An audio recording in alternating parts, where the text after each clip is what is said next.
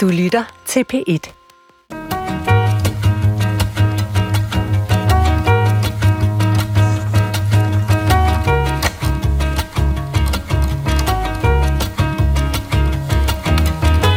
I 15 et halvt år var han smilet på vores læber. I dag er han tårer på vores kinder. Frederiksbergs smukkeste hale lover ikke længere. Der er kolossal forskel på, hvordan vi taler om de dyr, vi kæler med, og så de dyr, vi primært har for at skære dem i småstykker og spise dem eller bruge dem på andre måder. Sproget om menneskets produktion og slagtning af dyr er dagens emne. For det er endelig blevet fredag kl. 11.03, og derfor skal du ikke længere længes efter din ugentlige øh, infusion af sproglige vitaminer. Og anledning til at tage sproget om nyttedyr op er, at jeg har læst en bog. Mathilde Walter Clarks Det blinde øje er blevet kaldt en blanding af en roman og et essay, og, og sådan set også et stykke graverjournalistik. Der var nogen, der overvejede, om hun skulle indstille sig Kavlingprisen for det her. Men den har faktisk lige vundet den bog, øh, Weekendavisens litteraturpris. Tillykke med det, Mathilde Walter Clark. Tak. Mathilde, altså du har jo et langt forfatterskab bag dig af, af romaner og dramatik og essays, og formentlig også foran dig. Altså, hvad fik dig til lige pludselig at skrive en bog om mink? Altså det meget korte svar var jo, altså for det første, det havde jeg heller ikke lyst til. jeg ville ønske, at jeg ikke havde skulle gøre det. Øh, men det korte svar er jo, at jeg sad og så tv, ligesom alle andre gjorde i 2020, øh, og så de her øh, ting, øh, der foregik på minkproduktionerne. Og jeg savnede egentlig, at vi i tale satte det, vi sad og så på på tv. Jeg savnede et sprog til det, og det var så det, der fem dage efter aflevningsordren fik mig til at gå i gang med at prøve at søge min egne svar, og det er så det, der gik to og et halvt år med. Okay. Og, og til at, at tale med om det her sprog, vi har om både minkavl og produktion af dyr i det hele taget, har jeg også allieret med en af de skarpeste kommunikationsrådgivere, man har, kan finde i den her branche. Velkommen til dig, Sune Bang. Tak. Sune, jeg har jo inviteret dig med for at få et professionelt og kommunikationsteknisk blik på, hvad, hvad nogle ord kan sige, og hvad andre ord kan sløre. Øh, derfor må mit første spørgsmål til dig være, det man siger i kommunikationsbranchen, altså er det per definition altid løgn? Nej, det er ikke altid løgn, fordi så bliver vi øh, forfulgt af forbrugerombudsmanden og andre, fordi det, der er jo en markedsføringslov, der gør, at vi ikke må lyve, i modsætning til journalister, som jo faktisk kan påstå hvad som helst, fordi der er ikke nogen, der skal de måske lave en lille note på side 12, hvis Jeg de kan laver... høre, knivene er skærpet Men- allerede men- i men- starten af programmet. Men, men det er altid manipulation. Altså, det er jo altid et spørgsmål om, at, øh, at man gerne vil have nogle folk til at gøre noget andet, eller mene noget andet, eller købe noget andet. Øh, lige så vel som al kommunikation jo grundlæggende er et forsøg på at få en eller anden reaktion eller effekt. Lige så vel som Mathildes øh, bog jo også er, er, er, er manipulation, forstået på den måde, at, at hun taler et bestemt sprog ud Ja. fra en bestemt vinkel. Ja, altså Mathilde har jo en meget, kan man, må vi jo godt afsløre over for lytterne, Mathilde, du har jo, der er et blik på det, at du går ind i den her verden med et blik på, at du synes, det er sært, øh, Øh, det der foregår på minkproduktionsanlæg. Altså jeg vil hellere sige, at den, den øh, og det kalder jeg ikke en vinkel, men mit altså, udgangspunkt i det hele, det er, at dyr er dyr. Ja. Mm. Og det er, det er de før, at de er øh, de formål, vi lægger ind i dem, som er, kan være produktion, eller kan være kæledyr, eller kan være alle mulige andre ting. Øh, det grundlæggende er, at de er dyr, og det er sådan set et, et tilhører virkeligheden, og ikke så meget manipulation. Og dermed kan man måske allerede fornemme, at, at de to bokser i denne boksering er i færd med at afføre sig deres er øh, silkekåber. Er Og ja. bing, i det ene hjørne har vi Sune Bang, og bing, i det andet hjørne, ringhjørne har vi Mathilde Valder. Klar, men vi har også en overdommer med, det er ikke mig, det er jo heldigvis. Åh, det er. Ja, Lars Trap Jensen, som er ledende redaktør ved det Danske Sprog- og Litteraturselskab. Velkommen til dig, Lars Trap Jensen. Tak skal du have. Altså Lars, et, et af de rigtig mange ord, som Mathilde Walter Clark øh, fremdrager i sin bog Det Blinde Øje, det er øh, selve det verbum, øh, udsagnsordet, at pelsmodne. Øh, altså, hvad betyder egentlig det ord? Altså, findes det for eksempel i den ordbog, som du i det Danske Sprog- og Litteraturselskab er med til at udgive? Nej, det er jeg ret sikker på, at det ikke gør. Altså, det er nok for fagligt et ord, for vi dækker almensproget, og det her er vel en type ord, man bruger, hvis man er, øh, har det som en del af sit daglige virke. Men vi kan jo sagtens forstå det. Man modner dyrene, men det vil sige, man gør dem klar til, at pelsen kan tages af dem. Det er vel det, der ligger i jord. Men det reducerer dem vel også til æbler og pærer og bananer eller, eller andre ting, som stille og roligt bare hænger på en gren og svulmer? Ja, det er jo det, der sker i erhvervet. Okay. Mit navn er Adrian Hughes. I den her sammenhæng, så giver det måske mening at deklarere, at min yndlingsspise er stegt flæsk ad libitum, og jeg foretrækker både sko og tasker af læder. Og det er jo bare for med andre ord at sige, at jeg er stor forbruger af nyttedyr. Velkommen til Klog på Sprog. Sunbang, jeg nævnte jo før, at jeg ringede til dig for at få et professionelt blik på kommunikation, og det har du jo allerede givet. Og så fortæller du mig, Gud hjælp med i telefonen, at du sad på kommunikationsbyrået København, som det hed, øh, da minkindustriens andelsselskab Copenhagen Fur bankede på døren og sagde, vi har et problem. Altså, hvad var deres problem i minkindustrien dengang? Jamen altså helt grundlæggende var det et spørgsmål, om de fik lov til at producere, øh, eller ikke producere i Danmark. Øh, Hvorfor skulle de ikke få det? Jamen altså, øh, vi taler om her, nu siger jeg en afsender, vi taler her om en, et, et erhverv, der øh, har stået nede i skolegården i årtier, og, og hver gang der er kommet nogen over til dem, så vidste de, der var slåskamp. Okay. Fordi, altså, hvornår de, skete det her? Altså, hvornår fik du den her henvendelse? Det her, det her sker i 2009. Okay. Øhm, og, og det, der er motivationen, det er, at, øh, at der er sådan et voksende krav om, at man skal, også på grund af, at der er andre steder i Europa, øh, har man forbudt minkavl, så er der et voksende krav om, at man heller ikke skal producere mink i Danmark. Og, og hvor der, kommer det krav fra? Altså, hvad der sket i offentligheden op til, at Copenhagen Fur henvender sig til dig? Jeg tror i virkeligheden, det her det er det helt centrale i den her diskussion. Øh, nu havde vi lige meningsudveksling før omkring, hvad der er virkelighed eller ikke virkelighed. Min opfattelse, helt grundlæggende, det er, at vores opfattelse af virkeligheden er virkeligheden. Vi havde en opfattelse for øh, ikke særlig mange år siden, eller for mange år siden havde vi en opfattelse af, at det var okay at have slaver Øh, det fandt man så ud af var fuldstændig horribelt, og det er jo helt idiotisk, og så holdt man op med det. De sidste par år har vi haft en kæmpe diskussion omkring, hvordan man kan tiltale andre folk med en anden race, eller for den sags skyld øh, seksualitet. Øh, og det har ændret vores sprog også så vi måske i dag står lidt forvirret nogle gange om, hvordan vi skal tiltale folk. Øhm, og der har vi i den her situation øh, tidligere en opfattelse af, at mink er, øh, og, og dyr i det hele taget, er ekstremt underliggende mennesker. Det vil sige, at vi må principielt gøre med dem, hvad vi vil, om det var heste eller du sagde ja, underliggende mennesker, mener du underliggende væsener? Underliggende af, af, i forhold til mennesket. Nå, under ja, mennesket. Under mennesket, ikke? Ja. ja. Og det, det gør jo, at vi jo i virkeligheden både udvikler et sprog, som er distanceret i forhold til øh, de dyr, det drejer sig om. Altså, vi tager helt følelserne ud af dem. Øhm, alt imens vi har en bevægelse, hvor Disney i den grad menneskeliggør øh, mm. dyr.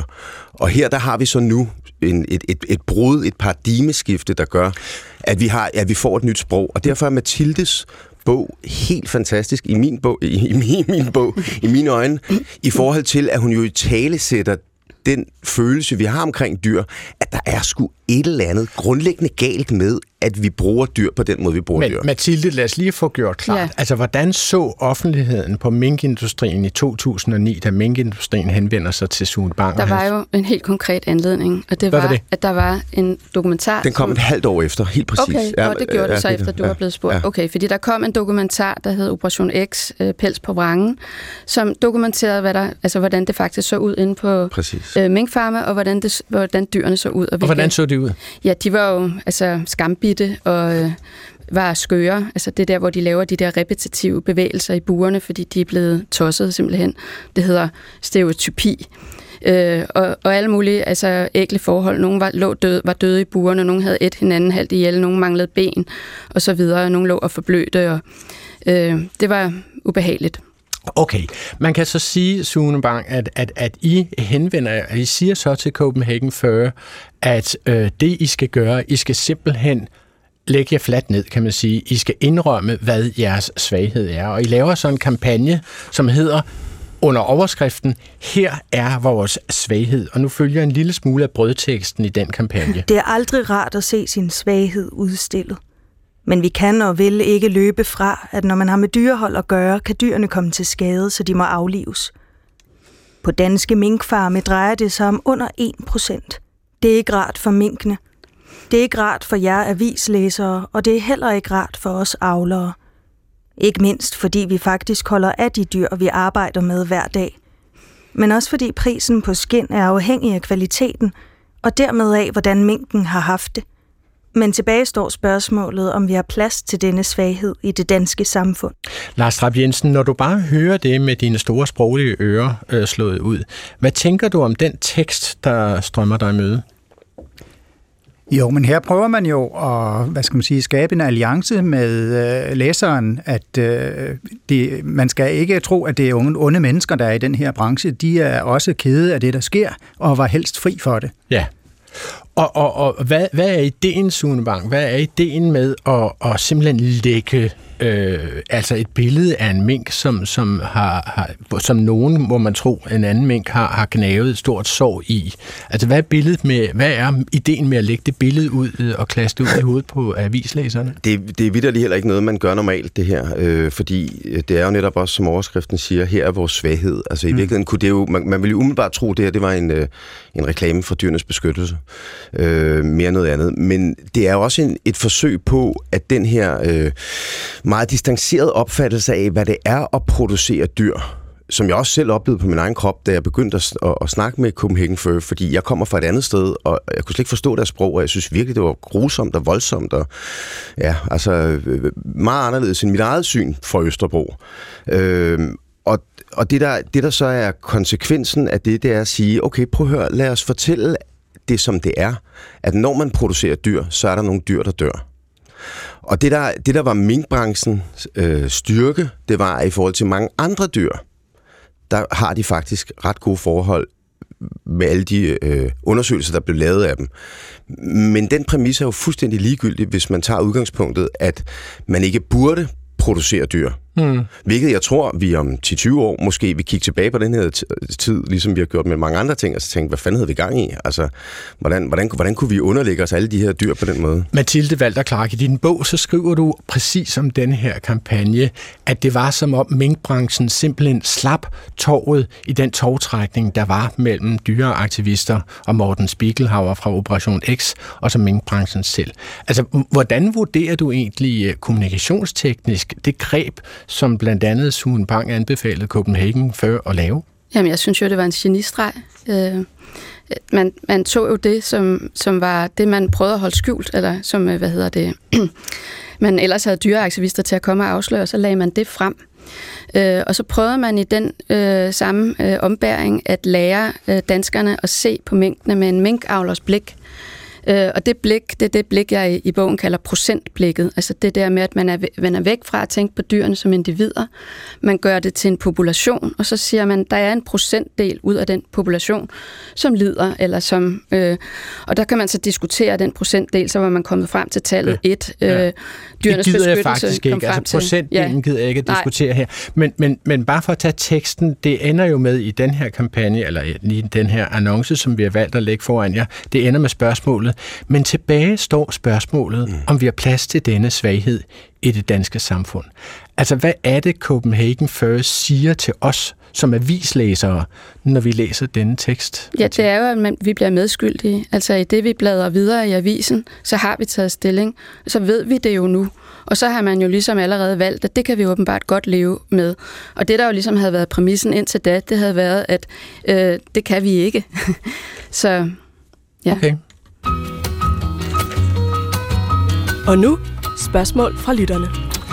Fordi vi har nemlig fået et øh, spørgsmål fra lytteren Jette Olafsson fra Frederiksværk, som er relevant i den her sammenhæng. Hun skriver til os på klog på sprogsnabelag, DR.dk. Nu er der behov for en definition af begrebet spin. Er spin organiseret og betalt uærlighed, eller er det almindeligt accepteret at lave spindelvæv omkring ens synspunkter, eller hvad? Øh, jeg lige hørt DR's politiske korrespondent Christine Kortsen svare på spørgsmålet, er det spin? Med modspørgsmålet, ja, hvad er spin? Og dermed blev ingen klogere. Kan I svare i klog på sprog? Det spørger Jette Olafsson, og i første omgang, så synes jeg, at jeg vil give det spørgsmål til dig, Lars Trapp Jensen.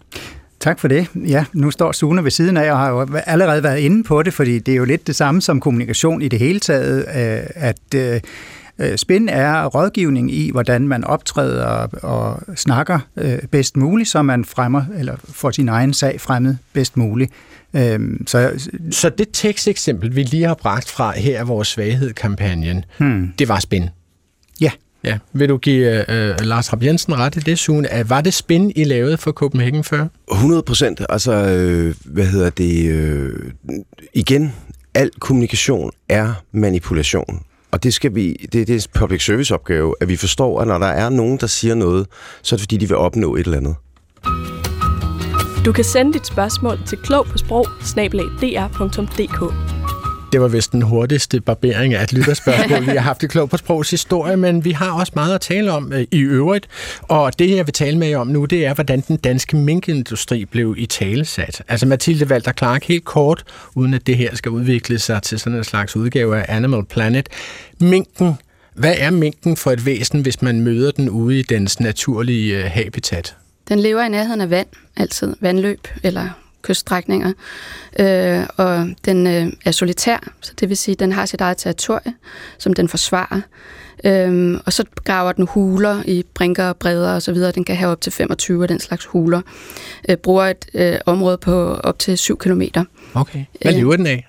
Fisk og, hvad hedder det, andefugle, frøer, øh, æren nogle gange, altså hvad den kan fange til, Okay, så til lands, det, til vands og i luften. det er ikke en vegetar, vi taler om her. Nej, den er udelukkende kødspisende. Det er et rovdyr. Ja, den spiser selv kød. Ja. Fair nok. Ligesom mig. Altså, øh, den research, som du så har lavet på minkens levevilkår, Ja. øh, og du citerer jo også et meget smukt digt, vil jeg Ja. sige, i, i din bog om, om, om minken. Altså, hvad har den gjort for din opfattelse af minken som dyr? Jamen det, altså egentlig var det, det der ændrede min opfattelse, det var, at jeg så sådan, jeg gik, øh, slog op på et, øh, hvad hedder det, Encyclopedia Britannica, hvor der ligger en lille video, hvor man ser en mink, hun øh, fange en fisk. Og det der med at se dyret i sit eget habitat, det ændrer hele ens opfattelse. Den har jo svømmehud mellem tæerne, for eksempel. Okay. Øh, i, I modsætning til de der dyr, vi så øh, i burene, som var meget svære at respektere egentlig, eller overhovedet at forstå som dyr. Hmm. Øh, Fordi de i grove træk er sådan store, flotte pelsbunker, som svulmer langsomt inde i burene. De var ligesom sat i sådan en, en, en situation, hvor man bare opfattede, at de var et produkt, ligesom som et masseprodukt. Okay. Øh, Sune Bang, må jeg spørge dig, altså i dit arbejde for Copenhagen Fur, har du, har du nogensinde i, i det arbejde taget stilling til, om du syntes, at det var etisk forsvarligt at opdrætte rovdyr øh, i buer, øh, på størrelse med fire af fire ark, beskriver Mathilde Walter Clark det jo. Ikke? Altså de her buer er defineret med, ved, at de skal være, de må ikke være dybere, end at man med en almindelig menneskearm kan række ind og hente mængden ud for at, at kaste den op i aflivningsmaskinen. Har du nogensinde taget stilling til det etiske i den produktion? Altså fra det allerførste, hvad hedder det, bank på døren. Altså fordi for os, vi har lige startet vores bureau på det her tidspunkt, og havde været i mange år i, jeg vil kalde det business of doing good. Altså jeg har lavet tonsvis af indsamlinger og holdningskampagner og ensomhedskampagner og antivold og antiracisme, alle mulige ting. Og så kommer de her, øh, den her våbenproducent, eller cigaretproducent nærmest, skulle lige så godt være, og banker på døren, og vi sidder bare der og tænker, altså hvad, hvad synes vi om det? Og vi runder nogle runder rundt, også omkring det her, og siger, nej, det kan vi ikke gøre. Men det vi så gør, når vi graver lidt ned i det, det kan godt være, at man bliver korrumperet af det, men det er, at vi finder ud af, at der er en fuldstændig fejlagtig opfattelse af mink i forhold til andre dyrehold, og i forhold til ja, den hvad kan man sige, samfundsopfattelse der er, og ikke mindst pressens opfattelse af det her. Og så synes vi faktisk lidt som advokater, at øh, det er sgu, øh, det er noget, som de også øh, skal have ret til at fortælle om, øh, om, om deres virkelighed. Og det er det, som vi kaster os ind i. Ikke at sælge, med- beslutter vi os for. Vi vil aldrig nogensinde markedsføre det, men vi vil gerne fortælle om, om, om, om virkeligheden. Altså, hvordan virkeligheden er ude på produktionsanlæggene? Ja, ja. Okay. Vil du kommentere det, Mathilde? jeg vil bare spørge, hvor meget øh, hvad hedder det, sammenhæng mellem nystartet bureau og øh, tjene mange penge er spillet ind i den øh, beslutning. Altså, øh, faktisk så øh, er det jo en rigtig, rigtig svær ting at vurdere, også her 15 år efter. Øh, men, men vi var faktisk kommet rigtig godt fra start på det her tidspunkt, øh, og, og havde gang i nogle store kunder. Øh, Så I kunne godt have sagt nej, hvis, I, hvis det var Ja, sådan? ja, ja det, kunne vi, det kunne vi godt. Altså, det, det var ikke økonomiske årsager, hvis det er det, du spørger til øh, i, i dit meget venlige Det det. spørgsmål. Men jeg gider Men jeg ikke at gå faktisk- ind i øh, bureauet Københavns Nej, øh, aktuelle økonomi. Jeg Jeg vil jeg vil hellere tage fat i, at det så fint, Sune. Jeg vil gerne tage fat i selve de ord, som så bliver brugt om, om, om øh, produktionsanlæg. Altså Mathilde, øh, du kalder jo ret konsekvent i din bog disse anlæg for produktionsanlæg. Ja. Det kan man jo sætte over for, at andre, for eksempel minkfarmerne selv, kunne kalde sig enten minkfarmere, og deres anlæg kunne de kalde minkgårde. Ja. Hvorfor vælger du ordet produktionsanlæg? Jeg vil bare lige tilføje, at det var jo så ikke kun øh, minkproducenterne, der kaldte det det. Det var også alle journalisterne, der kaldte det mm. farme og gårde og ja, Det dokumenterer du jo meget grundigt ja. i din bog, vil jeg så sige. Det var bare ja. et sprog, der blev overtaget, og, det, og jeg kalder det, hvad, hvad der svarer til de billeder, vi får. Ikke? Fordi når vi siger ordet en slægtsgård i hovedet, øh, eller de billeder, vi får øh, i hovedet, når vi siger ordet slægtsgård, er jo slet ikke retvisende i forhold til det, vi så, som var jo sådan nogle enorme produktionsanlæg, som det krævede droner og fotografere i deres helhed. Lars, øh, giver du Mathilde ret i det, at, at der er nogle ord som slægtsgård, eller minkgård, eller minkfarme, som, som er behæftet med en eller anden form for, hvad ved jeg, romantik eller noget? Går helt, går helt sikkert ja. Farm mindre, synes jeg, fordi det, det forbinder jeg selv også med stordrift øh, og amerikanske gårde. De farme, ikke? Men gårde er firlængede og samtidig med to eller tre skorstener og ofte øh, stråklæde. Øh, det er det billede, vi stadigvæk har. Ja, okay. Og så, ja. så, må, så, så, så er vi også helt tilbage til, at der også er en stork op i skorstenen, selvom familien siden vi sidst har set sådan en. Øh, altså, Øhm, hvordan blev disse her, øh, selve minkfarmerne, altså mink, de mennesker, som avlede mink, hvordan blev de i talsat af, af pressen? Hvad var det for nogle mennesker, vi mødte, når vi skulle beskrive øh, minkfarmerne? De blev altid beskrevet som en type, øh, så det var ikke egentlig mennesker med navne og adresser, de var også eksempler på almindelige danskere, og vi hørte også, at de havde navne som Anita og Henning osv. Øh, det var folk fra Nordjylland primært, det var nogen, der var vant til at stå tidligt op og knokle. Øh, den medhjælpende hustru tog en tørn på gården osv. Øh, det var fåmalte folk. Øh, øh, ja, og, og hvad for nogle historier blev fortalt om det her med at have en minkfarm? Altså, hvor kom den fra, og, og hvem havde Der... startet hele det i anførselstegn eventyr?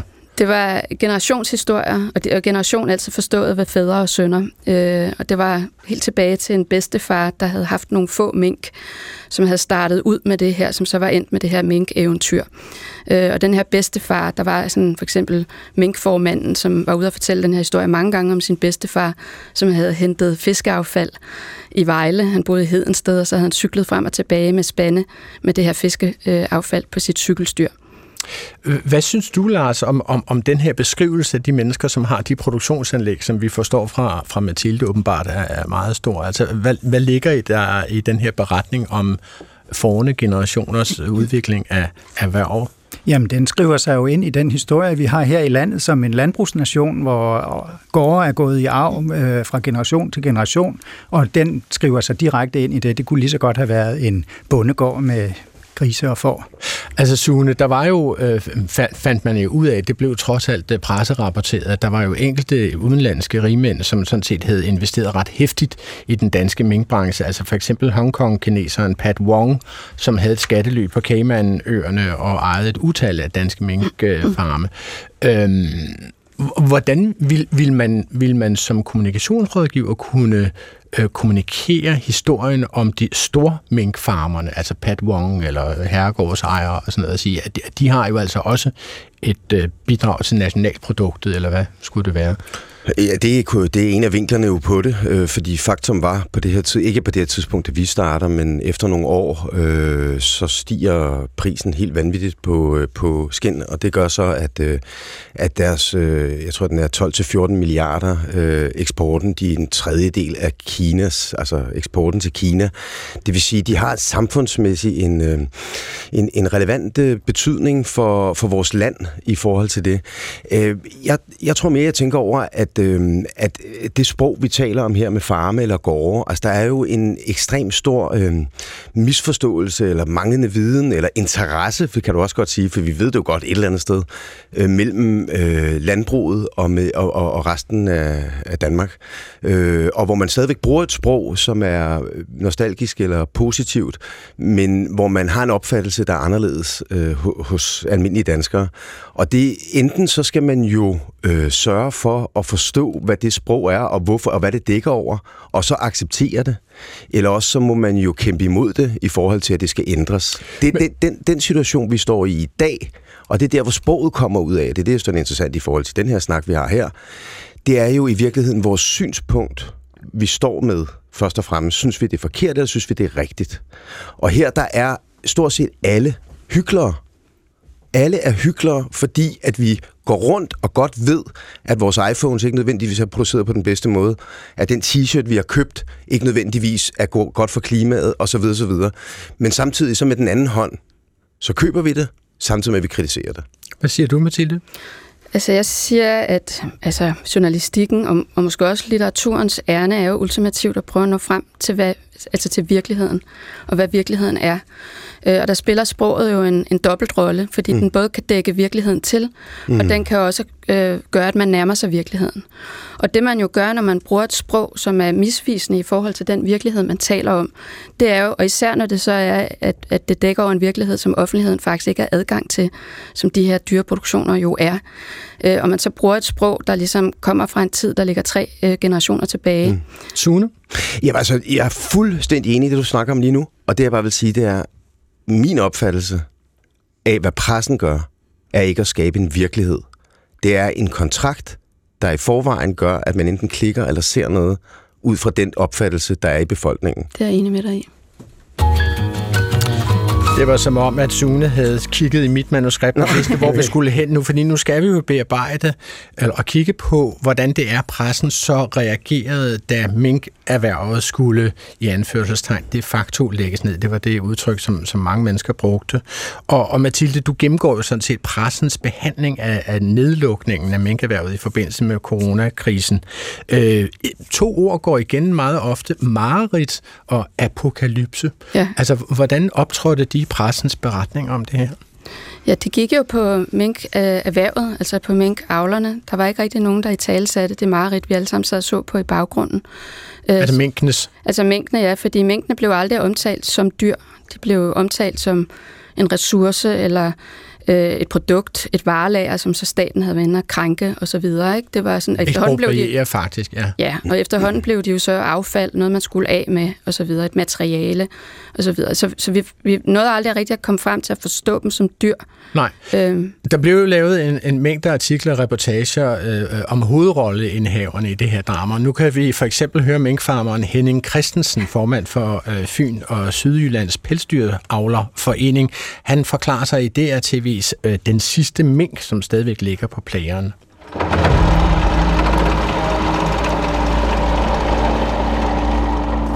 Det synes jeg, det er voldsomt.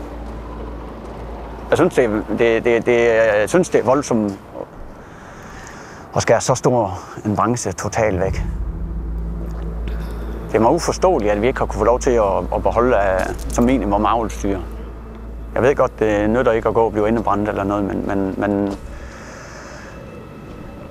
Puh, jeg synes, det er en tynd grundlag at trække uh, tæp så hårdt væk under en branche. Det sætter nogle, øh, det sætter nogle spor. Ja, Mathilde Walter Clark, sådan som jeg læser din bog, så bliver du jo til synligheden ikke særlig følelsesmæssigt berørt af at for eksempel at se den her reportage, eller at læse nogle af de mange andre. Altså, det er jo mennesker, som får deres livsværk nedlagt for øjnene af dem. Og de er ovenikøbet nødt til at gøre det selv. De bliver faktisk betalt for selv at nedlægge deres egne minkfarme eller produktionsanlæg og slå minkene ned i de buer, de ligger i. Hvorfor bliver du ikke følelsesmæssigt altså, Jeg vil hellere sige, at jeg tror egentlig, alle alle mennesker bliver berørt, følelsesmæssigt berørt af at se et andet menneske græde eller være ked af det. Det, der undrede mig, det var sådan nyhedsværdien i det. Altså, hvorfor var det spændende at blive ved med at se nogen, der var kede af det? Det var jo ikke mærkeligt, det kunne vi jo alle sammen godt tænke os til. Og der var i øvrigt mange andre på det tidspunkt i 2020, som var kede af det over alle mulige ting. Der var jo ligesom en historie, som havde en større øh, og mere øh, fælles, øh, altså et fælles anlæggende i det her, som jo var den øh, fare, man jo øh, der er forbundet ved, eller den risiko, der er forbundet ved at have de her ekstremt store dyrehold, øh, hvor netop øh, smitsomme sygdomme kan bryde ud, og hvor lige præcis denne her smitsomme sygdom var en, en sygdom, der kunne smitte mennesker. Øh, og, og, man, og lige så snart man ligesom glemmer historien om, at det er dyr, så, så, så er der en masse spørgsmål, der ikke rejser sig, mm. øh, som, som var det, som kunne have fortalt den store historie, som angår os alle sammen, og som vi alle sammen på en eller anden måde er del af. Jeg vil, vi har jo et bånd til, og jeg vil faktisk tillade mig at lægge op til det bånd med et, øh, et lille citat fra din egen øh, bog, Mathilde. Du skriver, 24 dage efter at aflivningsordren var det eneste øje, der stadig var tørt, øh, statsministerens. Men det blev der rådet bod på, da hun besøgte et tomt minkanlæg uden for Kolding og fuldendte den landsdækkende gråde ekstravaganza ved at føre ærmekanten op til sit øje under tung mediedækning. Og det har været en fødselsdag. Øh, vi har øh, to generationer af, af rigtig, rigtig dygtige minkavler, øh, far og søn, øh, som på meget, meget kort tid har fået knust deres øh, livsværk. Og det, det har været fødselsdag for dem, og undskyld, det er det også for mig. Øh, og som jeg lige sagde her til sidst til både Peter og Andreas, at når vi er på den anden side af det her, og forhåbentlig har fået lavet en ordentlig aftale om kompensation, så håber jeg, at de og alle andre minkavlere vil huske, at det var ikke på grund af dem, og ikke fordi, at de har været dårlige minkavlere. Tværtimod, så er øh, noget af det verdens bedste minkavl, det foregår lige præcis her, hvor vi står. Men det er på grund af coronaen.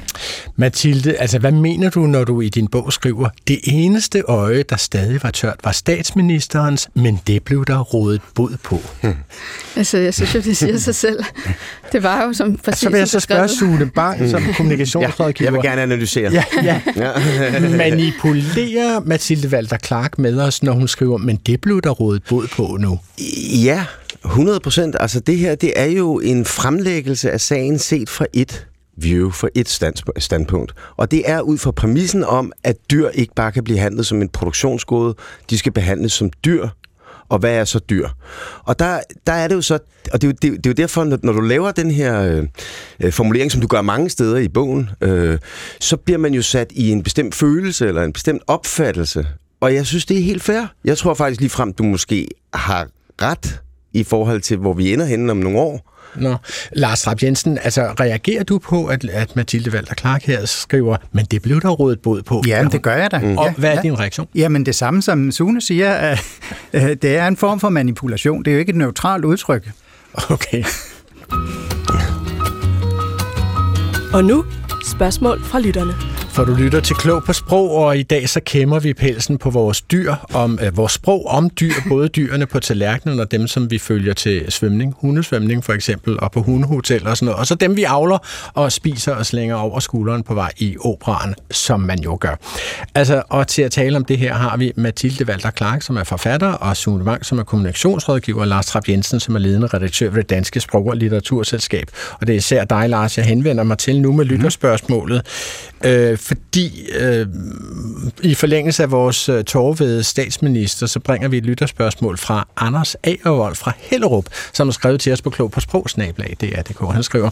Kære Adrian, kunne du ikke spørge din kloge, kloge, din kloge sprogekspert, hvad ordet instruks betyder? Den tidligere højesteretspræsident Thomas Rørdam har åbenbart to tolkninger af, hvad instruks betyder, afhængig af, hvem der udsteder den.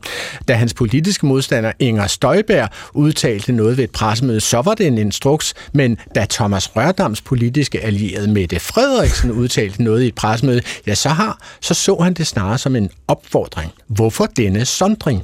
Der spørger altså Anders Agervold i det, han tilføjer, at jeg næppe har integritet til at sætte mig op imod min øverste chef, Mette Frederiksen. Lars Rapp Jensen, uh, altså er det klokkeklart, hvornår noget er en instruks, om, hvornår det ikke er? Altså lige her tror jeg faktisk, at det er det. Og jeg tror også godt, Thomas Rørdam, han øh, ved, hvad en instruks er. Det er ikke, at, han, at det er det, det ene tilfælde, og ikke det andet. Øh, instruks betyder vel bare en besked om, hvordan man øh, skal gøre noget i en bestemt situation. Øh, sådan er det i almensproget. Fodboldtræneren kan råbe instrukser ind til spillerne. Han fortæller dem, hvad de skal gøre. Det er derfor, det hedder at instruere på et teater, en instruktør. Øh, men i, det her, i den her sammenhæng, der er det en mere specifik brug af det, fordi der er vi inden for forvaltningsretten, øh, og der har instruks en lidt mere præcis betydning. Der skal det være en typisk en skriftlig meddelelse, øh, fra en, mynd, en myndighed til en anden om, hvordan de skal forholde sig, hvordan, igen, hvordan skal de gøre i en bestemt situation. Og der er forskel på de to situationer, som øh, han er inde på. Øh, I Støjberg-sagen, der var der tale om, at man udsendte fra ministeriet en skriftlig instruks om, at øh, alle de her asylpar skulle skilles ad, hvis den ene part var mindreårig rundt omkring på asylcentrene. Og det måtte man ikke, fordi det, der kræves øh, i forvaltningsloven, det er, at der skal være hjemmel i loven til det. Og det var der ikke i det her tilfælde. Øh, der loven siger, at der skal være individuel sagsbehandling, så derfor så sagde man, at den instruks, den var ikke lovlig. Øh, og det er i modsætning til den anden situation, hvor det ikke var en skriftlig meddelelse, men noget, Mette Frederiksen sagde på et pressemøde. Og der var Thomas Rørdams udlægning, jamen så kan der ikke være tale om en instruks, fordi det havde ikke instruksens karakter. Det var ikke det her skriftlige dokument, øh, men en politisk udmelding om, hvad regeringen ville gøre. Du kan sende dit spørgsmål til klog på sprog i det, jeg formodede, at det nogenlunde var blevet besvaret. Ja, ja. mm. uh, lad os tale om aflivning af mink. Altså, minkerhvervet øh, levede jo af at aflive minken, når minken havde vokset sig store nok til, at deres skin kunne sælge sin passende størrelse, og den aflivning synes jeg, vi skal gå lidt længere ind i nu. Altså, selve ordet aflivning, Lars Trapp Jensen, hvad siger man, hvis man bruger ordet aflivning? Det, det er jo det ord, du bruger oftest, Mathilde. Mm. Det er også det ord, som, jeg, som minkbranchen selv bruger. Aflivningsmaskiner, eller noget, der hedder. Hvad, hvad, hvad, hvad vil det sige at aflive? Altså, det er jo det nærmeste, man kan komme med et neutralt udtryk. Det er måske endda hen imod det øh, positive. Ikke? Hvis man, øh, jeg ser, hvis man afliver dyr, så kan det være sådan en barmhjertighedsgærning, en hest, der er blevet gammel, eller en hund, der er syg, eller sådan. Ikke? Øh, så det er i hvert fald et forsøg på en mere neutral beskrivelse, end hvis man sagde dræbe eller slå ihjel. Mathilde Walter Clark, du citerer jo i din bog øh, nogle af de forskere, som har forsket i, hvordan man mest effektivt og mindst smertefuldt, øh, mindst stressende kan, kan aflive. Nu siger jeg så ordet aflive mink. Ikke?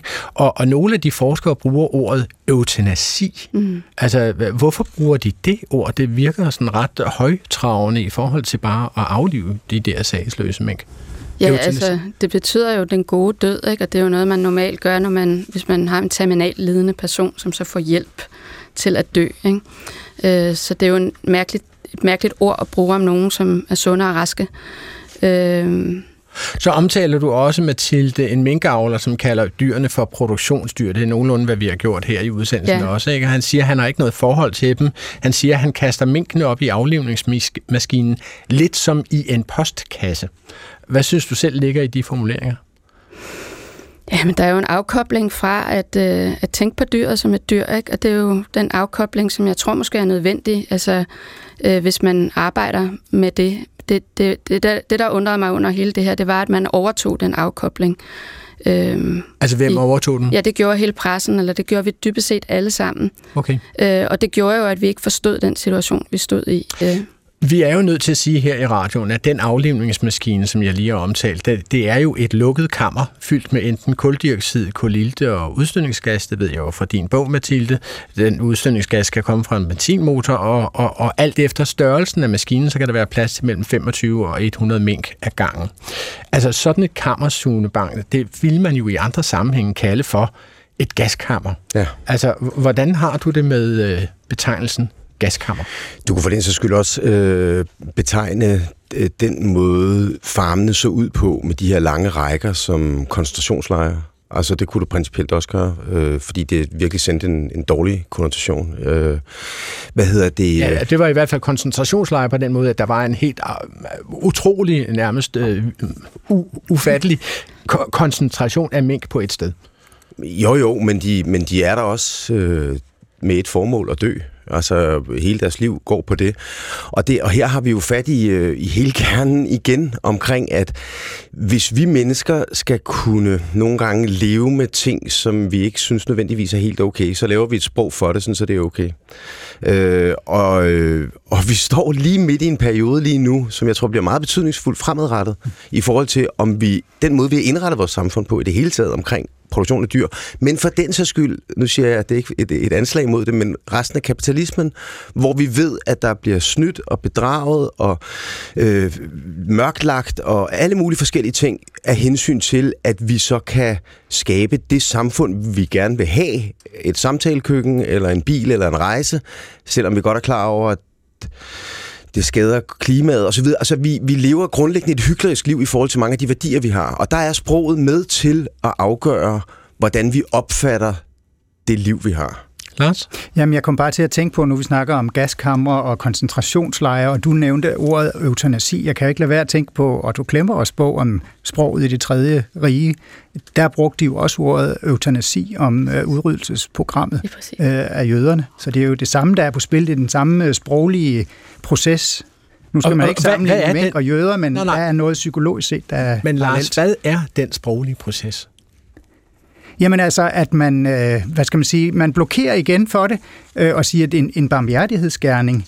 Øh, så kan man, det dækker over grusomheder, men ordet har nogle positive, som du siger, den gode død. Mm. Øh, det har nogle andre konnotationer, når man hører ordet. Og det er hele min pointe som, som det at være kommunikationsmand. Det er at sprede det, ikke nødvendigvis glade budskab, men det klare budskab, at alt kommunikation er manipulation. At vi bliver nødt til at forstå, og ikke bare høre ordene, eller se på farverne. Vi bliver nødt til at forstå ordene, hvorfor de er der, og det har i høj grad noget med afsenderen at gøre. Det var ikke mig, som klippede, klippede Yasuni. Det var bare ham selv, som sluttede på en sætning. af, at vi skal lige lave en ny version af den sætning, hvor du lige ender et punktum. Ja, det er rigtigt. Men, men Mathilde, øh, øh, en af de sidste kapitler i din øh, bog handler jo om det fænomen, som minkbranchen kalder huldtilpasning. Mink er som andre dyr, det er simpelthen en naturlig ting det her, de indretter sådan genetisk, at jo mere truede de føler sig, for eksempel på grund af sult, jo flere unger får de. Og det har branchen forstået at udnytte ved at få minktæven til at få flere valpe i Danmark, end de gør noget andet sted i verden. Altså her i landet har de fået hele seks valpe per hund, eller per tæve, mens man i udlandet kan få to-tre stykker per tæve. Ikke? Hvordan blev du opmærksom på den her praksis i minkbranchen, Mathilde? Det gjorde jeg ved at downloade en af Copenhagen First forskningsrapporter, faktisk den seneste, der var lavet i 2019, øh, og læste den første, den bedste forskningsrapport, der var der. Den handlede om huldtilpasning, øh, færre, færre velfærdsproblemer med, med, med huldtilpasning. Selve ordet huldtilpasning, vil du forstå ordet huldtilpasning, Lars Trapp Jensen, hvis du stødte ind i det på din øh, vej gennem livet? Lidt på samme måde som pelsmodene. Altså hvis jeg tænker mig om, så kan jeg godt regne ud, hvad det dækker over, men det er jo ikke et ord, jeg går og bruger øh, hver dag, og jeg har ikke set det, før jeg stødte på det i den her sammenhæng. Men jeg ved godt, hvad huld er, og jeg ved også, hvad tilpas er. Kan jeg bede dig, Mathilde, fordi du laver jo faktisk en sproglig analyse af, hvilket sprog de bruger om huldtilpasning, mm. og vi har taget den fra din bog og skrevet den ud på dit papir. Jeg tror, den står på bagsiden af det papir, du har der. Det det er oplæsningen fra side 255. Kan du lige læse det afsnit op? Ja. En ting, man kunne udlede af alt dette, var ikke bare, at hele dette nedtærings- og udsultningsapparat, som åbenbart blev sat i gang over vinteren uden, ude på de danske minkfarme, skete per anbefaling for hovedkontoret i Glostrup, eller at forskningen var vidne om det, og endda deltog aktivt i at udvikle den praksis, men at de implicerede havde udviklet et særligt sprog til at beskrive arbejdet. Fodringsstrategier, hultilpasning, hultstyring, at trække dyrene i foder, at skulle ned i hul, slankes, reduceres i vægt, trækkes i hul, fodres restriktivt osv., var alt sammen eufemismer for noget, som kunne siges direkte, og seniorforskeren og kollegaens artikel vidnede om en klar bevidsthed om, hvad det egentlig var. For de kom ikke udenom at beskrive de velfærdsproblemer, som i titlen blev knyttet sammen med huldtilpasningen. Og hvad var de velfærdsproblemer, der er knyttet øh, til, at man slinker, slanker en hundmink? Det var sult, og altså i den variant, der hedder længerevarende sult, og som er jo det, som de fleste danskere nok ikke kender, og som er noget andet end det, vi føler sådan ved spisetid om aftenen. Og du forsøger selv at beskrive den sult. Altså hvis man skulle slanke dig som en hundmink, med Ja. henblik på, at du skulle lægge flere æg, når du skulle parres. øh, lidt mærkelig sammenhæng. Altså hvad vil det betyde vægtmæssigt for dig, hvis du skulle slankes ned i den grad af slankning, som man udsætter de her mink for? Jeg kan så ikke helt huske, at det er det er 40 procent, man skal, man skal tabe af sin, altså de, som dyrene reduceres. I mit tilfælde tror jeg, det vil være sådan omkring 32 kilo, jeg vil så øh, veje. Jeg skriver det i bogen, jeg har ja. glemt det. Men du har talt med en, hus, med en uh, dyrlæge om det. Og, Jamen, de og- skriver det jo også i rapporten. Ja, og dyrlægen siger jo også, at det her handler om, at man slanker mængden så meget, at det er lige før, at mængden begynder at tære af sine egne muskler. Ja. Altså, den er omtrent så sulten, Ja. den overhovedet kan blive, Ja, øh, før den begynder at spise af sig selv. ja. vi skal huske, at, at, de, at de begynder jo at spise af sig selv. Det skal vi jo huske, at de gør. Men, men det skal også lige siges, at det foregår over vinteren Ja. i de her åbne barakker. halvåbne barakker, hvor de jo har allermest brug for deres hul. Altså hul, det betyder jo Fedt. fedt lag. Ja, ikke? så det er deres ja. isolering, man sådan set Ja, slanker ud ja. af dem. Altså Lars, hvad tænker du om disse ord, du hører her? Fodringsstrategi, huldtilpasning, huldstyring, trække dyrene i foder, fodre restriktivt. Altså hvad ligger der i den måde at beskrive det på? Jamen det er det der professionelle forhold, man får til sprog, hvis man har det inde på livet hver eneste dag, og man bliver distanceret til det. Øh, vi gør det alle sammen hele tiden, tror jeg. Jeg så et indslag i går i TV-avisen om politiets brug af strømpistoler, og en politimand han har en helt anden holdning til brug af vold, for eksempel. Så snakker han om, at borgeren gør udfald, og så må man gribe til magtanvendelse- magtanvendelsesmidler. Det er jo også en måde øh, at distancere sig følelsesmæssigt fra det, der foregår, og det har man brug for, tror jeg, også i minkbranchen og i mange andre sammenhænge. Ja, altså jeg tror jo heller ikke, at hvis man kaldte det, at nu skulle man ud og, og sulte dyrene over vinteren øh, med henblik på at få flere valpe, så, så ville det jo måske være sværere at udføre det stykke arbejde. Ikke? Jo. Øh, og det vil også være mærkeligt øh, at sende sådan en anbefaling fra, fra Glostrup, men, men det var jo faktisk det, man gjorde. Man brugte bare et andet sprog til det. Selvom minkerhvervet næsten er lukket helt ned, men åbenbart stadigvæk kan fortsætte her i landet, så har vi jo også en kolossal produktion af dyr, som vi enten spiser eller sælger til udlandet. Årligt så producerer vi for tiden ca. 32 millioner svin i Danmark.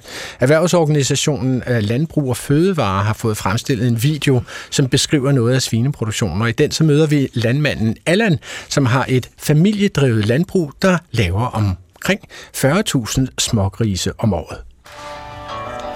Velkommen her til IS Gammelgård. Mit navn er Allan Gammelgård. I dag skal vi rundt og se hele produktionen, hvordan vi laver gris her på stedet. Det her det er vores øh, farstal, og det her de øh, små gris de bliver født. Øh, han går de sammen med deres mor, vi kalder son, øh, de første fire uger.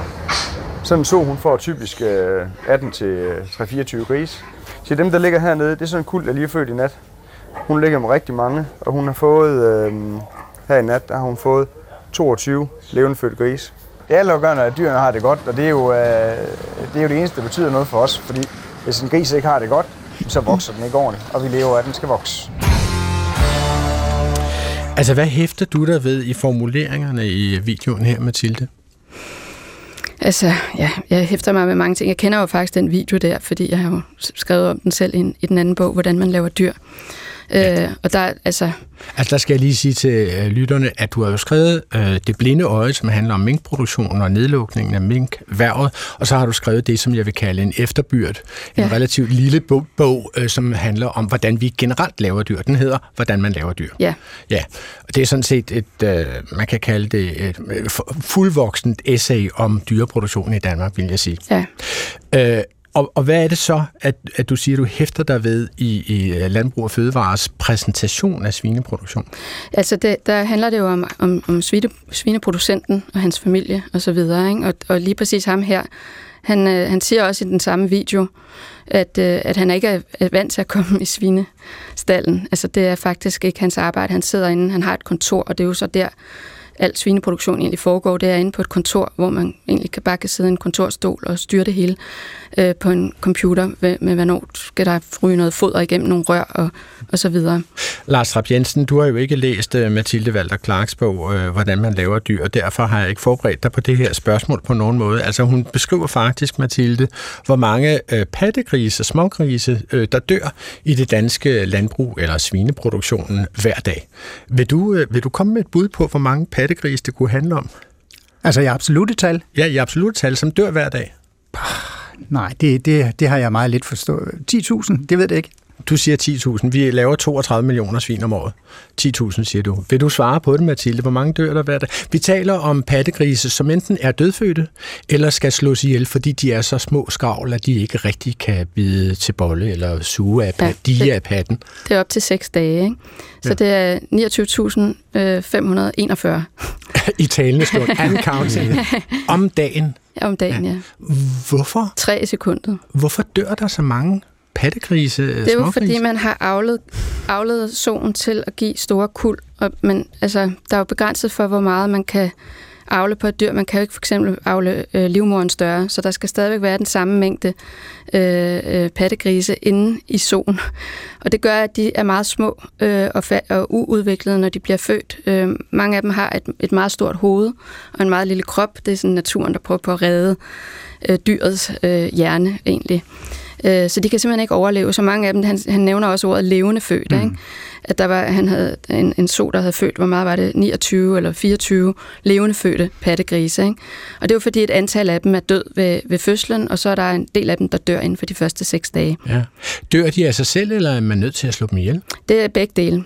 Altså, altså hvis man kan mærke, at de er for skravlet og for små, så findes der jo sådan en, det er også sådan en instruks, der, der har øh, øh, landbrugsproducenten lov til selv at slå dem ihjel. Og der tager man og griber dem i bagbenene, svinger dem over skulderen, og så kvaser man hovedet mod øh, betonspaltegulvet. Okay. Øh, det er måden. Det må man gøre op til seks dage. Altså, Sune Bang, at, at det her skænker jeg jo ikke én tanke når jeg står i, i supermarkedet og køber stikflæsk, eller køber flæsk med henblik på at stege det derhjemme. Og det burde du. Ja, det kan du sige. At, at, at det her, essensen af det hyggeleri, som du ja. om, det er det. Altså, øh, og, og det her clash, det er lidt ligesom, øh, kan I huske for 10 år siden, der var, øh, hvad hedder det, direktøren for Zoologisk Have i en kæmpe shitstorm omkring Marius, giraffen Marius. Hmm. Og han var jo simpelthen så cool, og han var så god, og han var så faglig, og han var så fuldstændig på bolden omkring det. Fordi han netop mødte den her følelsesmæssige opfattelse af dyr, op imod den virkelighed, vi i hvert fald lovmæssigt alt muligt andet har aftalt, vi har i dag. Og han gik så ind og forklarede fuldstændig, men prøv at sådan er det. Og vi regulerer bestanden, det gør man også ude i naturen. Der regulerer man også bestanden. Regulere, det betyder skyde, dræbe, fange, hvad, hvad det ellers er. Alle dyr er underlagt mennesket. Hvis vi synes, det er forkert, så kan vi udmærket tage det sprog, fordi så er det ikke øh, spind, så er det i virkeligheden virkeligheden, det Mathilde hun kommer med. Hvis man ikke har det og gerne vil fortsætte på den her måde her, så bliver man nødt til at bruge det sprog, som landbruget bruger. Det var Oscar-orkestret, som spillede Sune Bang ud, fordi jeg gerne vil lige nå at berøre det, som jeg nævnte helt op i starten af udsendelsen, nemlig menneskets bedste ven, hunden. Ja. Altså, det er jo øh, det er dyr, som vi aldrig kunne finde på at stikke en kniv og gaffel øh, i halsen på. Ikke? Øh, og, og disse her loverne kæledyr, de elskes over så bred en kamp, at hver anden dag er der clickbait-annoncer og nyheder på forskellige websites, hvor kendiser er i affekt over tabet af en hund. I adskillige forskellige medier, så kunne man for eksempel forleden dag læse om sportsjournalisten Dennis Ritter sov over tabet af hunden ved navn Cosmo, og de ord, som Billedbladet brugte den 10. februar, var følgende. Dennis Ritter i stor sorg. Han var smilet på vores læber. I et rørende opslag på Instagram sætter Dennis Ritter ord på den sorgfulde situation. I 15 et halvt år var han smilet på vores læber. I dag er han tårer på vores kinder. Frederiksbergs smukkeste hale lover ikke længere – skriver Dennis Ritter i opslaget, hvor han også fortæller, at han og Morten agede Kosmos kind, holdt hans pote og sagde ham tak for alt i Kosmos sidste minutter. Hvordan vil du karakterisere sproget her i, i forhold til det, som vi lige har dissekeret om, om vores industrielle dyreproduktion, Lars? Jamen her er Cosmo jo fuldstændig ligesom, hvis det havde været en øh, bror eller en søster. Altså man får et meget nært, øh, næsten øh, menneskeligt forhold til sit kæledyr. Hvordan betegner du øh, sproget her, Mathilde? Sentimentalt. Sentimentalt? Ja. Og hvordan, hvorfor er det, at du siger, at det er sentimentalt? Altså, den smukkeste hale på Frederiksberg mm. og så videre, ikke? Du tvivler. Mund! jeg tvivler ikke, men jeg tænker bare, der, ja, det, det er sådan en måde, vi taler om vores kæledyr. Ja. Sune Bang, vil man kunne bruge sådan et sprog her til at i tale sætte industriel dyreproduktion? Altså, kan der, kan der være sprog herfra, som kunne slippe med over grænsen til for eksempel øh, dine annoncer? Nej, altså det her det er billedbladsprog, ikke? Altså, hvor det virkelig bliver reddet med, med, med violinerne. Øh, nej, det, det er for svulstigt, fordi det vil gøre, at man vil sidde tilbage og tænke, ah, nu strammer de simpelthen skruen for meget. Det gælder om at finde i kommunikationen der en balance, som gør, at man på den ene side bliver ramt følelsesmæssigt, men samtidig ikke øh, føler sig voldtaget. I, øh, i og, og det her synes du var en lille smule for meget, eller hvad? det, er billed, det er billedbladet. Det er billedbladet. Kort replik. Ja, i det klip, vi lige hørte tidligere med landmanden der, der snak snakkede han jo om at grisen og dens mor, mm. solen, ikke? Så det er jo et og forsøg far, på at, ja. at, hvad skal man sige, om ikke en spil på den her kæledyrsfunktion, ikke? At vi tænker ikke, at det er 40.000 af slagsen, han har, vel? Der er det, der er det ligesom Cosmo. Og Lars Rapp Jensen, før vi lukker og slukker for i dag, så skal jeg altså lige berøre sidste uges udsendelse om dialekter i dansk film og tv, hvor den daværende og faktisk også nuværende studievært Adrian L. Hughes mange gange brugte ordet barnefødt. Altså både Dorit Lykke Olesen, Inger Sink Nielsen og K. Malte har skrevet til os og spurgt nærmest enslydende, hmm. om det ikke er noget vås, da folk jo meget sjældent fødes som andet end børn. Man bliver jo næppe voksenfødt. Lars Trapp Jensen har jeg sagt noget sludder, da jeg brugte ordet barnefødt. Nej, det synes jeg egentlig ikke, du har. Det er et ord, man øh, bruger, øh, og det siger lidt mere, end at man bare er født, fordi som regel betyder det, at man også er vokset op, det pågældelse, at man har en eller anden tilknytning til det sted, man, øh, man nævner. Og det er fordi, det er en ældre betydning af ordet føde. Føde udover over at betyde øh, at føde et, et barn, så betyder det jo også at brødføde, altså det vil sige opfostre, og det er det, der ligger i det der med barnefødt. Altså det er det sted, hvor man er født og oplevet opfostret. Så hvis man skulle sætte tal på, hvis man siger ordet barnefødt, taler man så om hvad? 5, 8, 12, 18 år? Altså de formative år op til, ja, op til teenageårene i hvert fald, vil jeg, uden at sætte præcis tal på, men sådan at man har fået en tilknytning til, ja. til stedet. Så men vi... Øh, deres reaktion viser jo, at det nok er måske en lidt ældre betydning, eller den træder lidt i baggrunden og ikke er levende for, for alle i hvert fald. Men, men, men hvis vi skal karakterisere det sprog, som den daværende og også nuværende studievært brugte, for at sige, at det her er noget, som folk, øh, de kommer fra et sted, hvor deres øh, sprog er blevet formet, mm-hmm. så mhm. var det helt usædvanligt præcist og nøjagtigt. Det er det, jeg hørte dig sige, Lars Trafiensen. jeg, jeg har ikke noget problem med det i hvert fald, så bliv ved med det. Men du siger også, at det er altmodisk. At det er noget, som man siger, hvis man for eksempel er en lille smule krukket og ja, godt kan lide gammeldags og, og godt kan lide dyr. du bare ved. ja, men det bliver så skønt. Okay, dermed er tiden faktisk løbet ud for øh, klog på sprog øh, for i dag, øh, og vi talte jo altså om de ord, vi bruger om øh, dyr til mad og påklædning. Og det blev behandlet af Sune Bang, selvstændig kommunikationsrådgiver og er ledende redaktør ved det Danske Sprog- og Litteraturselskab Lars Rapp Jensen, og af Mathilde Walter Clark, vinderen af Weekendavisens litteraturpris for sin roman Det Blinde Øje. Den er faktisk også indstillet til politikens litteraturpris. Det afgøres den 6. marts. Held og lykke med det, Mathilde mm. Walter Clark. I redaktionen bag denne udsendelse var Johanne Hofmeier og Clara Witt, som også producerede. Mit navn er Adrian Hughes. Husk at sende dine spørgsmål og idéer til os på klog på sprogsnabelag DR.dk. Det kunne for eksempel også være ros. Og, og du kan også finde denne eller andre P1-programmer i appen af DR Lyd. På genhør næste fredag op til Middagsradioavisen.